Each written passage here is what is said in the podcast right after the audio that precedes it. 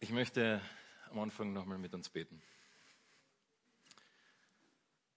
Vater im Himmel, sagt er Danke, dass ganz egal wie es uns geht, du bist gut und du bist da heute. Und wir können gemeinsam jetzt Zeit verbringen und von deinem Wort lernen, von dir hören. Und ich bitte dich, mach unsere Herzen auf, lass uns hören von dir und sprich du zu uns. Danke, dass du ein Gott bist, der spricht und der mit uns reden will. Amen. Ich habe letzte Woche gesagt, dass letzte Woche so, so etwas wie eine Vorspeise war.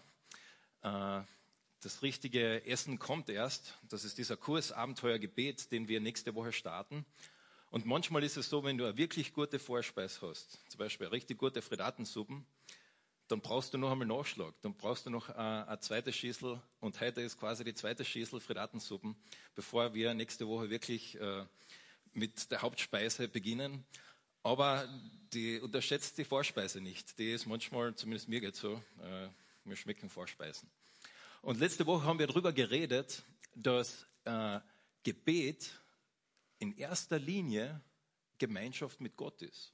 Und wir haben darüber geredet, dass in jeder verschiedenen Religion gibt es eigentlich Gebet. Und das schaut sehr verschieden aus, je nachdem, was du betest, in welcher Religion du bist. Und du hast einen, einen anderen Zweck. In, wenn du in einer Religion betest, dann geht es um die innere Entleerung. In einer anderen Religion geht es darum, äh, dass du dich vor Gott äh, einfach äh, niederkniest oder dass du irgendwie die geistlichen Spiritualitäten der Welt verbindest. Und wir haben letzte Woche gesagt, das Gebet des christlichen Glaubens ist das Kontakttreten mit einem Wesen, mit Gott. Es ist Gemeinschaft mit Gott. Und wir haben gesagt, wenn wir in dieser Gemeinschaft mit Gott sind, dann verändert es uns. Wenn ich mit diesem Wesen Gott in Gemeinschaft bin, dann verändert es mich. Äh, jeder, jede Eltern, jedes Elternpaar kennt das, äh, die einen Teenager haben. Und zwar, ihr schaut ganz genau, wer sind die Freunde von meinem Teenager. Warum macht ihr das? Weil ihr genau wisst, je nachdem, mit wem mein Teenager, mit wem dein Sohn oder deine Tochter Zeit verbringt, das verändert ihn. Das beeinflusst ihn. Und so genauso mit Gott, wenn wir mit Gott Zeit verbringen, in Gemeinschaft mit ihm, im Gebet, verändert es uns. Zum Beispiel, wie es den Habakkuk verändert hat. Und schlussendlich haben wir letzte Woche noch gesagt, dass Gebet auch etwas ist, wo Gott in seinem ganzen Wesen dabei ist. Der Heilige Geist betet durch uns. Wir beten im Namen Jesu zum Vater mit seinem Wort. Das ist alles zusammen. Das könnte man jetzt ganz groß entfalten, aber das will ich diese Woche eigentlich gar nicht tun. Und zwar, ich will diese Woche eigentlich die gleiche Frage stellen wie letzte Woche. Was passiert, wenn wir beten? Letzte Woche habe ich die Frage gestellt, was passiert, wenn ich bete im christlichen Glauben? Was passiert, wenn ich als Christ zu Gott bete? Ich trete in Kontakt mit Gott. Und heute möchte ich die Frage stellen, was passiert, wenn wir beten? Was passiert, wenn wir gemeinsam in Gemeinschaft miteinander beten? Und jetzt sagen wir uns einmal ehrlich. Ich weiß nicht, wie es dir geht, wenn du in einer Gebetsgemeinschaft bist, wo da sitzt man so im Kreis und einer fängt an zu beten und dann deine Gedanken gehen so, na, was könnte ich beten? Ah, mhm, okay, das hat der jetzt schon gebetet, das kann jetzt nicht mehr beten. Ah, okay, jetzt betet eh der, äh, der Peter da drüben, der betet immer zehn Minuten, habe jetzt noch ein bisschen Zeit zum Nachdenken. Okay, und dann betet der da drüben, okay, der tut immer halbe Predigt in, in seiner ähm, Gebet verbocken. Ähm, und dann versuchst du den perfekten Moment zu finden, wo du anfängst zu beten und genau wo du den Mund öffnest, auf einmal redet bei anderes und dann musst du wieder, genau, das Timing hat nicht gepasst, musst du wieder ein bisschen warten äh, und schlussendlich betest du dann und dann äh, wartest du, dass das Gebet jetzt beendet wird äh, und die Regel bei uns, die ungesprochene Regel ist, dass der, der das Gebet gestartet hat, sagt Amen am Schluss. Der, der muss es natürlich ganz genau timen, weil das ist gar nicht so einfach. Man muss lang genug warten, damit jeder Zeit hat zu beten. Aber wenn man zu lang wartet, dann ist auch wieder unbequem. Also das ist äh, ganz, ganz tricky. Das Gebet als Gemeinschaft ist eigentlich echt was Komisches. Und das ist interessant, wenn wir in einem anderen Zeitalter leben würden, nicht im 21. Jahrhundert in Österreich, würde es ganz anders ausschauen. Wenn du in einer anderen Kultur wärst heute, würde das gemeinsame Gebet auch ganz anders ausschauen. Aber bei uns schaut es so aus. So, aus irgendeinem Grund hat sich das so entwickelt bei uns. Und wenn ich mir ehrlich bin, manchmal ist es komisch. Aber was passiert, wenn wir jetzt als Gemeinschaft zusammenkommen zu beten? Mit all den Schwierigkeiten und komischen Sachen, die da passieren. Was passiert?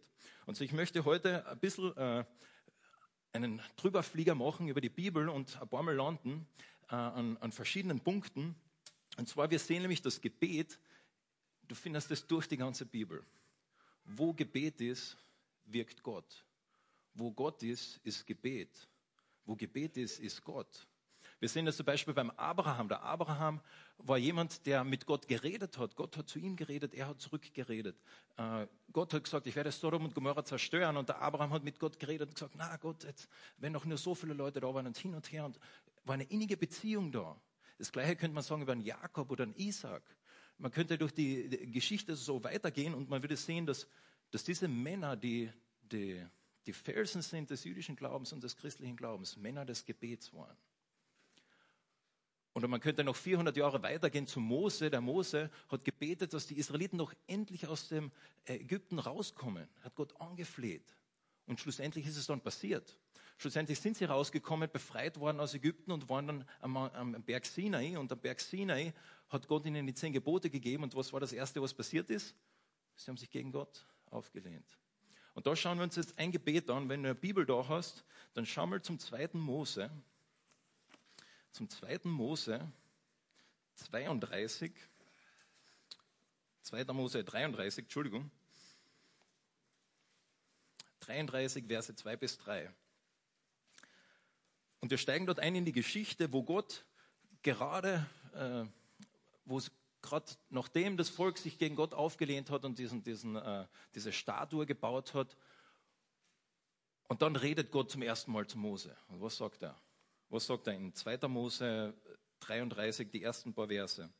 Der Herr sagt zu Mose, ich breche jetzt auf, oder ihr brecht jetzt auf, Entschuldigung, bringt das Volk, das aus Ägypten, das du aus Ägypten hierher geführt hast, in das Land, das ich Abraham, Isaac und Jakob mit einem Eid als Besitz für ihre Nachkommen versprochen habe.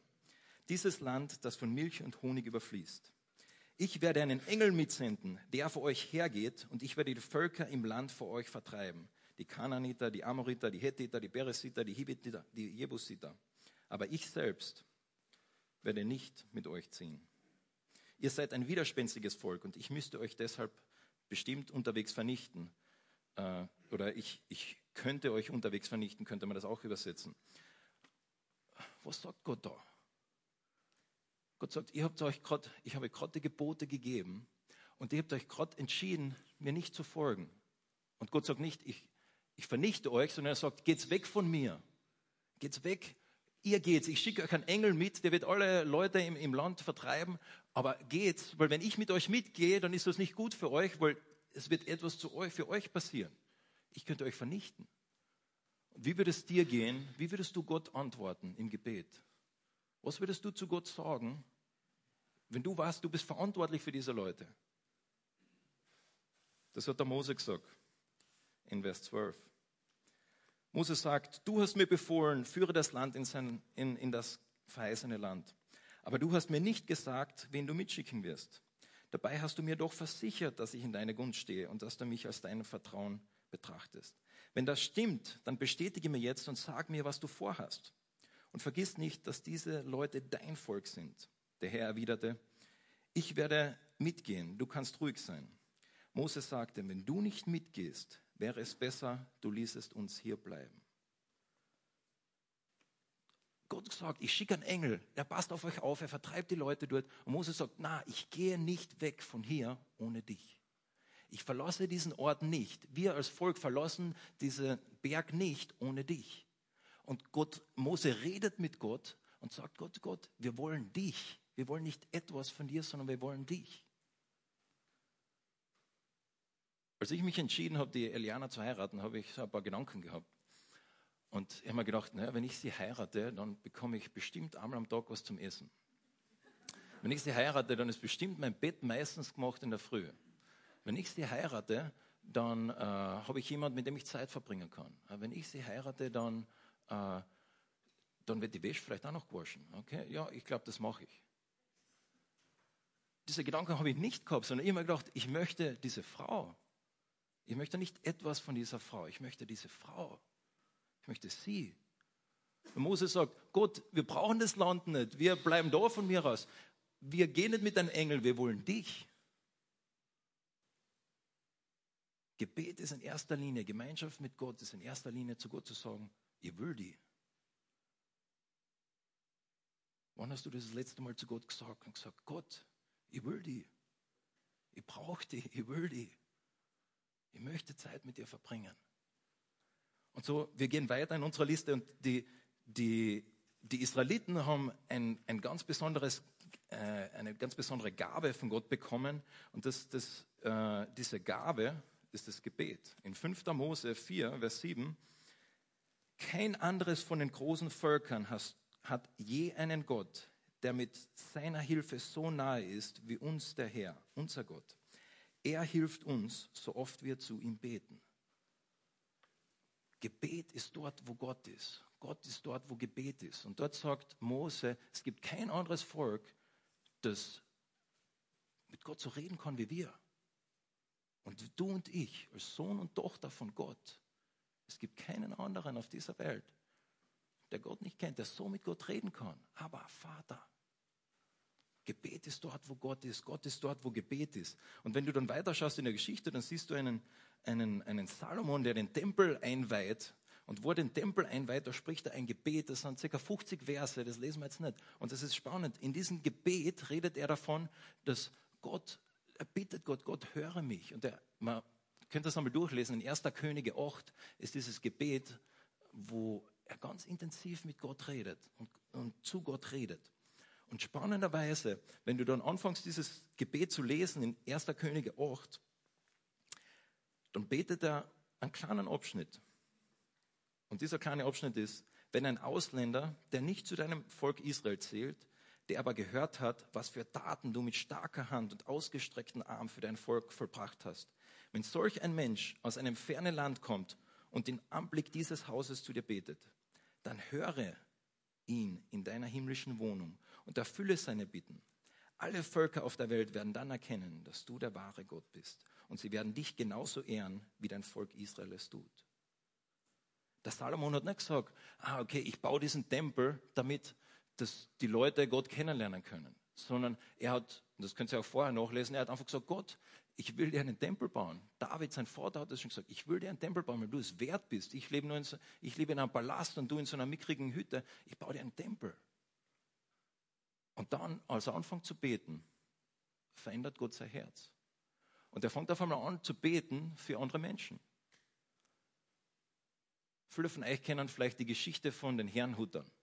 Die Herrenhuter waren, äh, das waren eine, die sind eigentlich aus Tschechien, eine, das waren Hussiten die, vom, vom Jan Hus, das waren Nachfolger von Jan Hus und sie waren gläubige Menschen, die verfolgt wurden und schlussendlich äh, nach Herrnhut, das ist in Deutschland, äh, gegangen sind.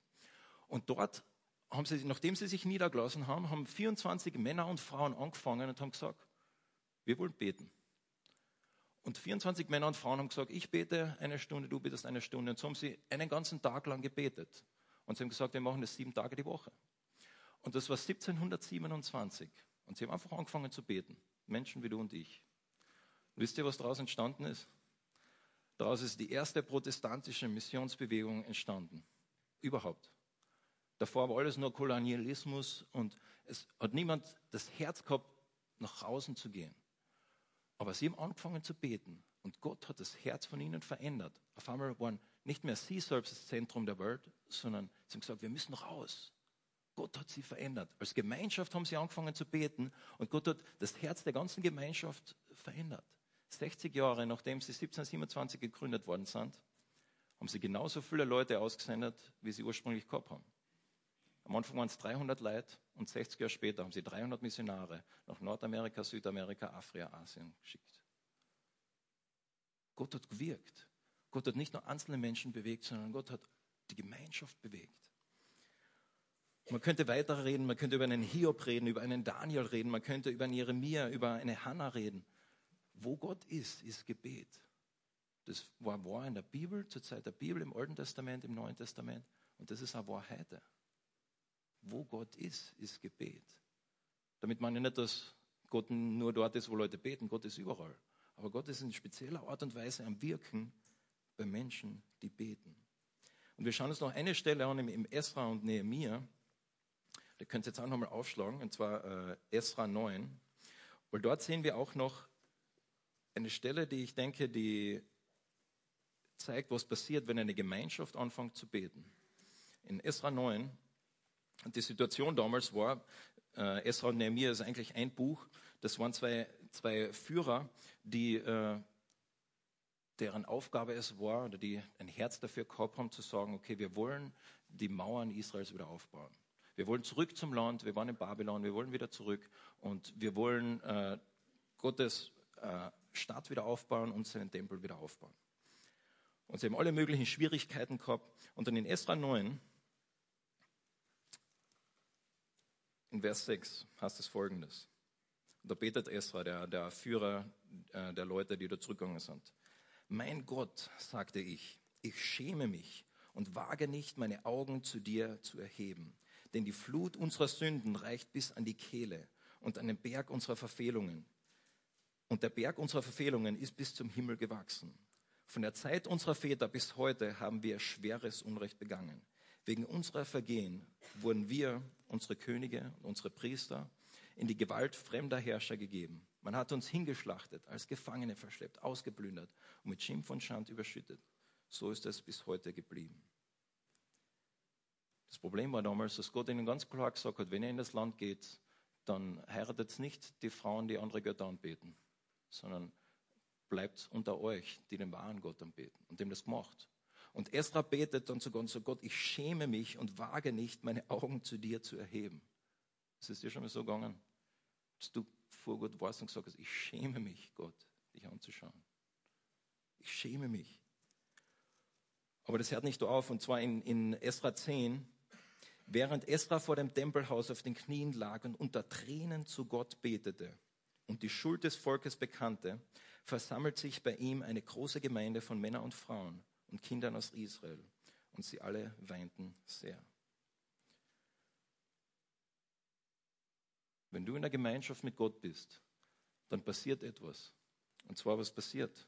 Der Heilige Geist auf einmal gibt dir einen Besen und dann kehrt in die, in die Hand. Der sagt dir, der Bereich in deinem Leben, irgendwas passt da nicht. Und auf einmal fangen Männer und Ehefrauen an, Probleme zu, anzugehen, die schon jahrelang irgendwo vergraben sind. Und der Heilige Geist sagt ihnen das. Und auf einmal fangen Erwachsene an, darüber nachzudenken, wie verwende ich eigentlich meine Zeit? Was mache ich eigentlich mit meiner ganzen Zeit?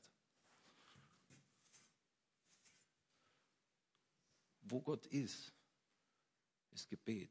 Und wenn du im Gebet vor Gott kommst, dann verändert er was. Und das hat er damals gemacht bei den Israeliten, wo er ihr Herz verändert hat und sie vor Gott gekommen sind und geweint haben vor Gott und gesagt, Gott, ich schäme mich, ich kann nicht. Und im gleichen Buch, Esra Nehemiah ist ein Buch, wenn du weitergehst zu Nehemiah 9, da bekennt das Volk seine Schuld.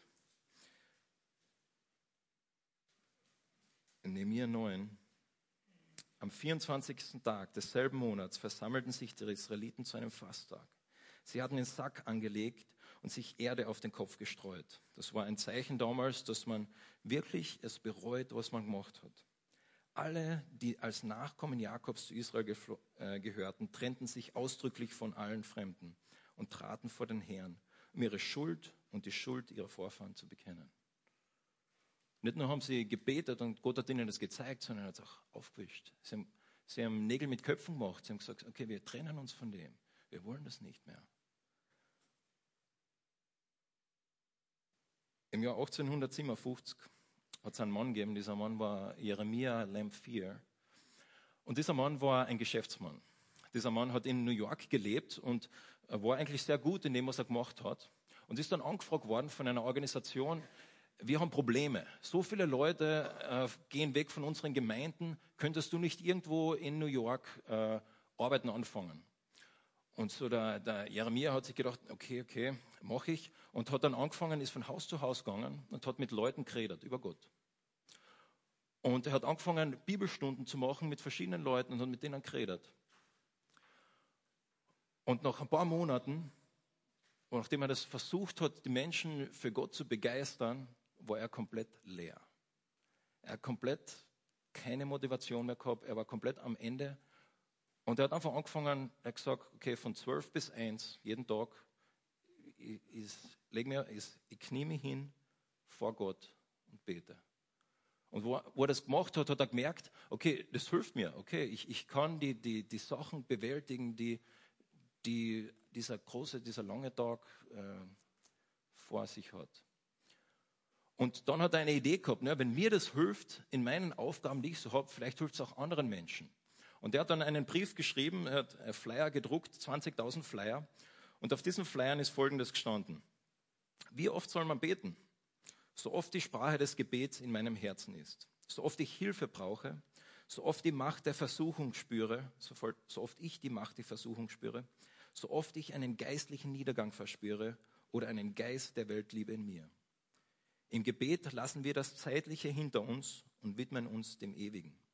Wir lassen das Gespräch mit Menschen ruhen und suchen das Gespräch mit Gott. Jeden Mittwoch von 12 bis 13 Uhr findet eine Gebetsstunde statt. Wir treffen uns im Gebäude des Konsistoriums an der Rückseite der Nordgemeinde der holländisch reformierten Kirche, an der Ecke von Fulton und William Street. Der Eingang liegt an der Fulton und Ann Street. Dieses Gebetstreffen soll Handelsleuten, Mechanikern, Büroangestellten, Fremden und Geschäftsleuten eine Gelegenheit geben, innezuhalten und ihre Nöte und Anliegen bezüglich ihrer Berufe vor Gott zu bringen. Das Treffen wird eine Stunde dauern, aber auch diejenigen, die nur fünf oder zehn Minuten bleiben können, sind genauso willkommen wie diejenigen, die eine ganze Stunde Zeit haben.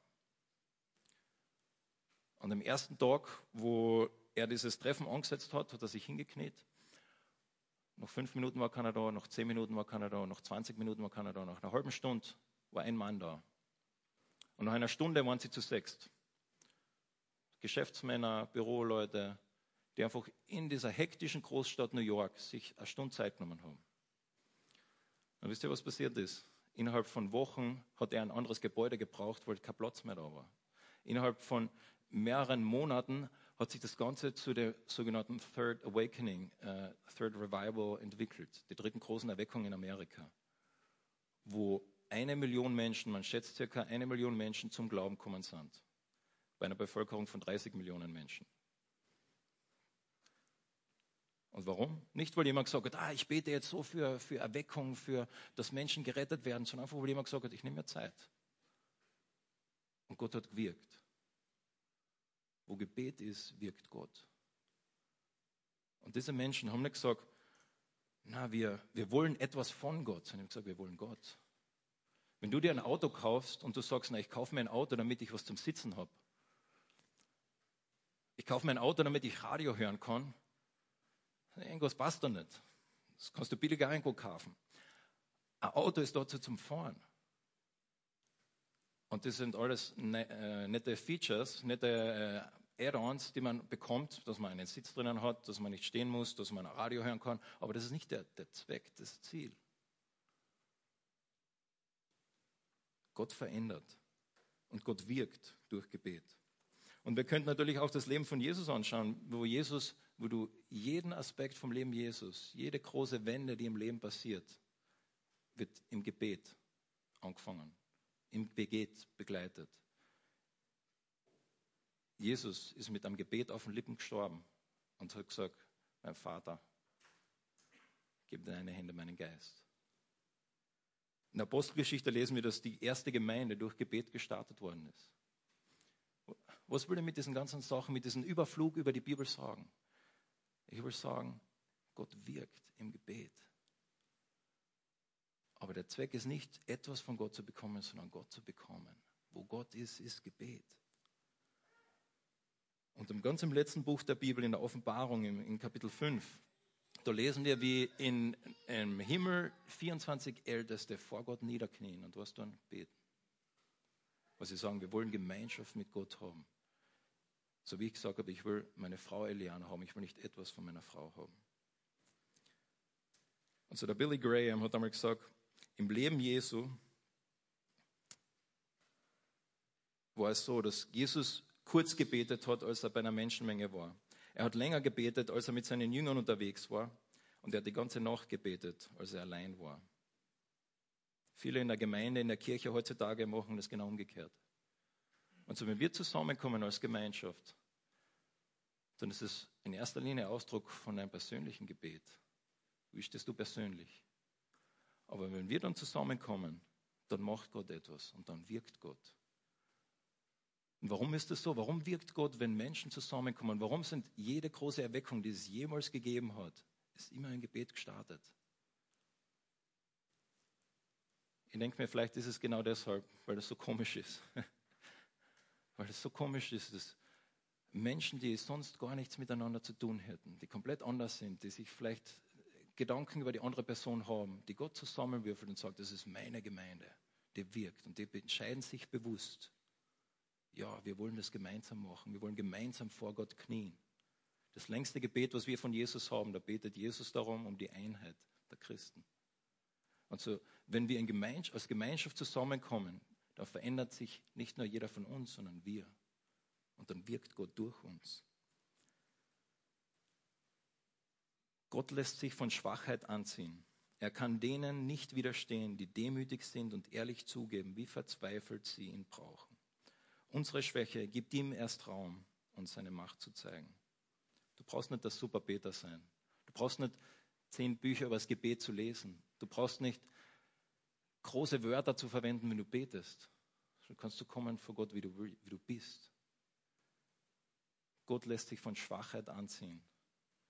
Ich denke, das hat sich gezeigt in der Geschichte, in der Bibel, hat sich gezeigt in der Geschichte nach der Bibel. Das zeigt sich auch heute. Gott wirkt durch seine Leute. Und diese Serie des Abenteuergebets, äh, die haben wir bewusst gewählt, Abenteuergebet. Und ich weiß nicht, was du dir denkst, wenn du Abenteuer denkst. Vielleicht denkst du Indiana Jones. Indiana Jones gibt es ein paar Filme, die sind mittlerweile schon älter. Aber da ist immer so, dass er irgendwelche Schwierigkeiten hat auf dem Weg, wo er auf dem Weg versucht, sich irgendwie äh, dem zu entkommen und dort in der Schlucht nicht reinzufallen und dort dieses knifflige Problem zu lösen, damit er schlussendlich irgendetwas bekommt. Eine Schatztruhe oder ein Kreuz oder, oder was auch immer er am Schluss findet. Und Abenteuergebet, diese Serie, hat den gleichen Gedanken. Und zwar dieser Gedanke ist der, dass im Gebet, es gibt Schwierigkeiten. Gebet manchmal ist wirklich schwierig. Manchmal habe ich einfach keine Lust zu beten. Manchmal zweifle ich, dass Gott überhaupt existiert, wenn ich mit ihm rede. Manchmal frage ich mich, nützt es wirklich? Hat das überhaupt einen Sinn? Das sind die Schwierigkeiten, wie auf einem Abenteuer, die muss man, durch die muss man durch. Aber am Schluss findet man Schätze. Und das ist auch dieser Gedanke dieser Serie Abenteuer Gebet. Das sind Schwierigkeiten Gebet. Gebet ist nicht einfach, aber es ist es wert. Der Schatz ist es wert. Gemeinschaft mit Gott ist es wert. Und so, ich möchte dich herausfordern, dich einzulassen und bewusste Entscheidung zu treffen. Ja, ich weiß jetzt nicht genau, wie jetzt die nächsten acht Wochen ausschauen und was Gott mit mir vorhat. Ich möchte dich einladen, eine bewusste Entscheidung zu treffen und zu sagen, okay, ich möchte Gott neu erleben im Gebet. Ich möchte vielleicht einen Schritt setzen. Und ich habe heute dieses Gebet, das ich letzte Woche vorgelesen habe, habe ich euch ausgedruckt, auf einen Platz gelegt. Und ihr könnt es einmal nach vorne nehmen. Weil ich merke bei mir, dass ich überhaupt einmal anfangen muss, Gott zu bitten, dass ich ihm überhaupt will. Und lasst euch nicht von den ein bisschen altmodischen Formulierungen abschrecken ich glaube, dieses Gebet ist es wirklich wert. Gott, ich habe deine Güte geschmeckt. Sie hat meinen Durst gestillt und mich gleichzeitig noch durstig, durstiger gemacht. Ich weiß, dass ich deine Gnade brauche. Und ich schäme mich, dass ich mich nicht mehr nach dir sehne. Allmächtiger Gott, ich möchte mehr Verlangen nach dir verspüren. Ich sehne mich danach, mit einem Verlangen nach dir erfüllt zu werden. Ich dürste danach, noch mehr Durst nach dir zu haben. Ich bitte dich, lass mich deine Herrlichkeit sehen, damit ich wirklich erkenne. Fange in mir ein neues Werk der Liebe an. Sprich du zu meiner Seele. Erhebe dich und folge mir. Und hilf mir dann, mich zu erheben und dir nachzufolgen aus diesem Tal, in dem ich schon so lange wandle. Das ist der erste Babyschritt, den ich dir herausfordern möchte zu machen. Du brauchst morgen keinen sechs Stunden Gebetsmarathon zu machen. Aber vielleicht fangst du einfach an zu beten. Gott, gib mir ein größeres Verlangen nach dir. Gott, ich möchte dich mehr wollen. Und dann schauen wir, was passiert. Der Jeremy Lamphy hat angefangen, einfach eine Stunde zu beten. Sich ein bisschen Zeit zu nehmen. Und Gott hat es verwendet. Wo wir zusammenkommen und zu beten, da ist Gott. Und wo wir zusammenkommen und beten, da wirkt Gott. Weil das etwas von Gottes Herzen widerspiegelt. Vater im Himmel, ich sage dir danke für dein Wort und dass wir wirklich von der ersten Seite, die wir aufschlagen, bis zur letzten Seite sehen. Das Gebet dort ist, wo du bist, Herr. Und dass du wirkst. Und Vater, ich möchte, ich möchte mehr von dir wollen. Ich möchte, dass diese Geschichten, die, die ich erzählt habe, äh, von den Herrn Hutter oder von Jeremy 4 oder von anderen, dass das nicht nur Geschichten sind, die vor langer Zeit passieren sind, sondern dass es Geschichten sind, die heute passieren. Aber vor in erster Linie, ich möchte mehr von dir. Und ich bitte dich, dass du das immer mehr zu einem Gebet von unserem Herzen machst und dass wir dann uns überraschen lassen, was du machst, wie du wirkst. Danke, dass du ein gebender und gütiger Gott bist. Amen.